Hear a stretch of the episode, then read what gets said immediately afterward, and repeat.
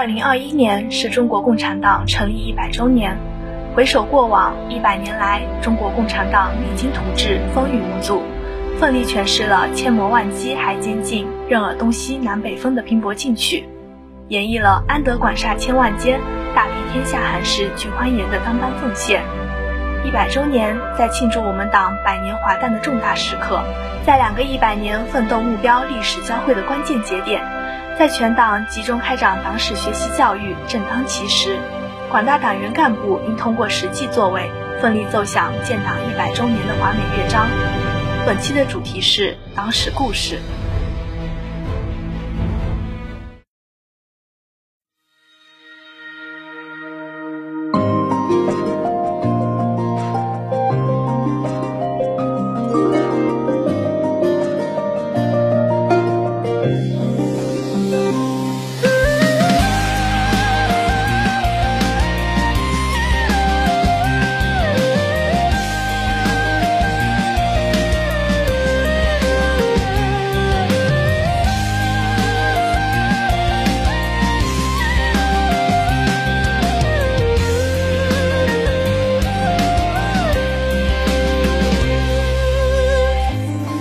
年风吹过海棠，你的目光，热血能与天光相答，尽唤我回神一望，眼前少年携段春光，未曾想人世变幻有多无常。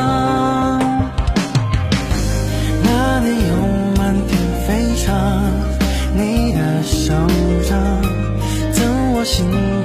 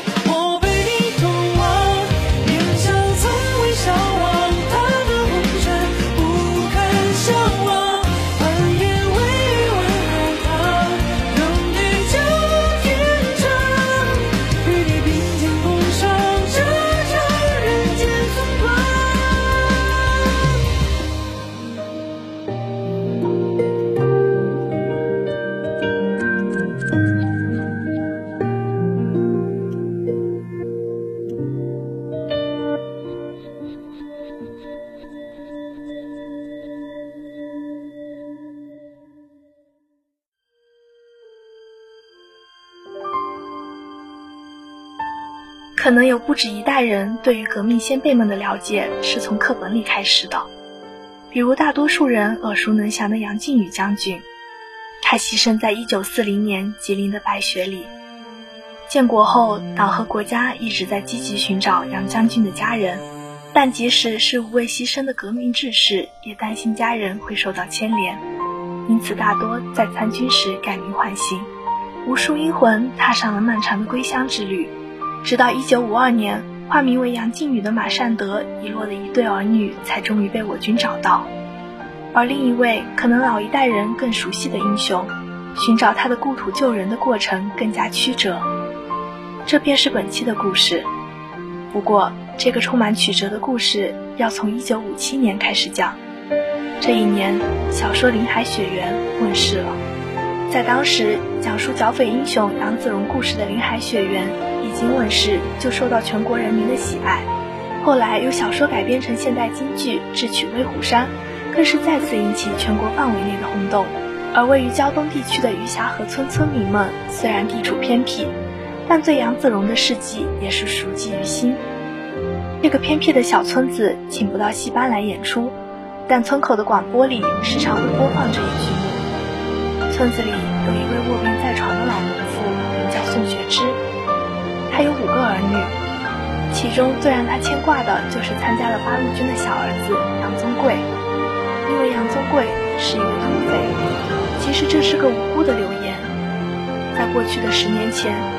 原本光荣加入八路军的杨宗贵，被同乡在牡丹江看到是头戴礼帽、身穿黑棉袄、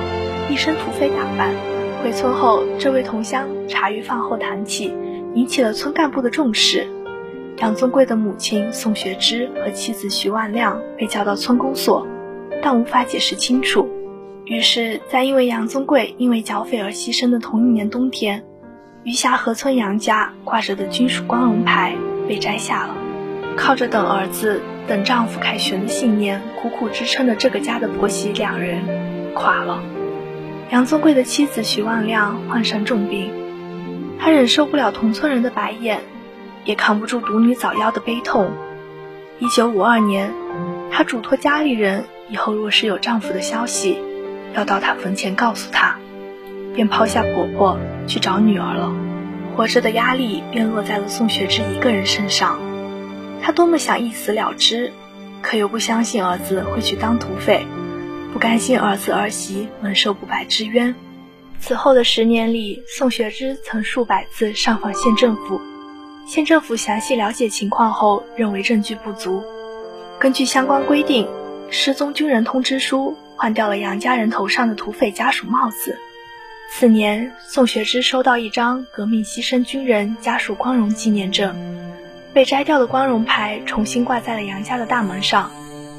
一九六六年，杨宗贵的母亲宋学芝逝世，他和杨家人听了九年林海雪原的杨子荣，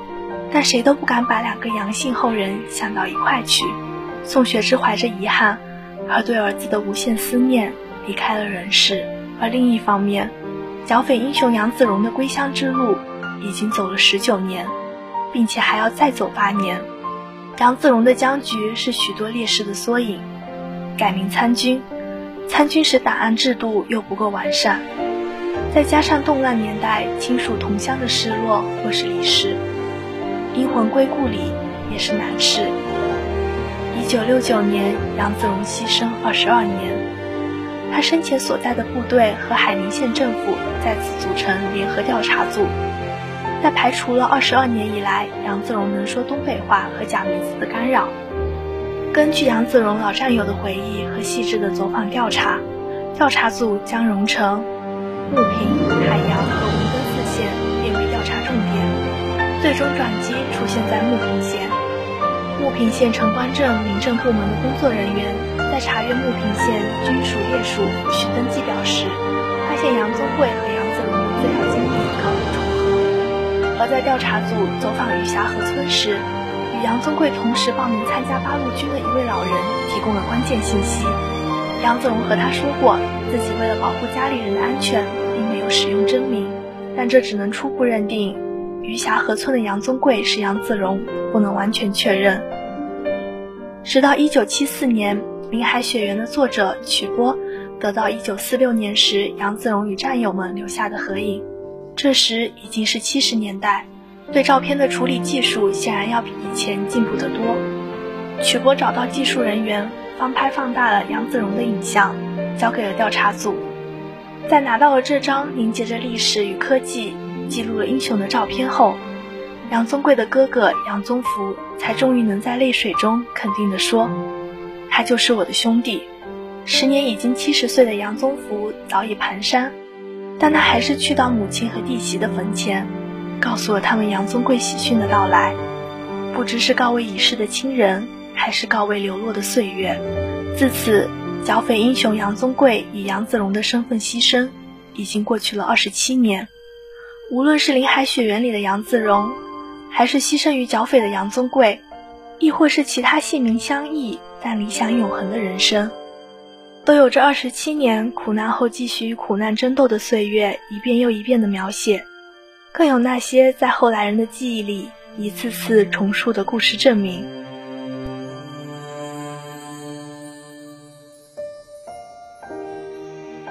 好了，本期的党史故事到这里就结束了，感谢大家的收听，同时感谢我们的编辑二零蒋诗雨，感谢节目中心舒斌，感谢导播陈昭，我是你们的主播舒林，我们下期再会。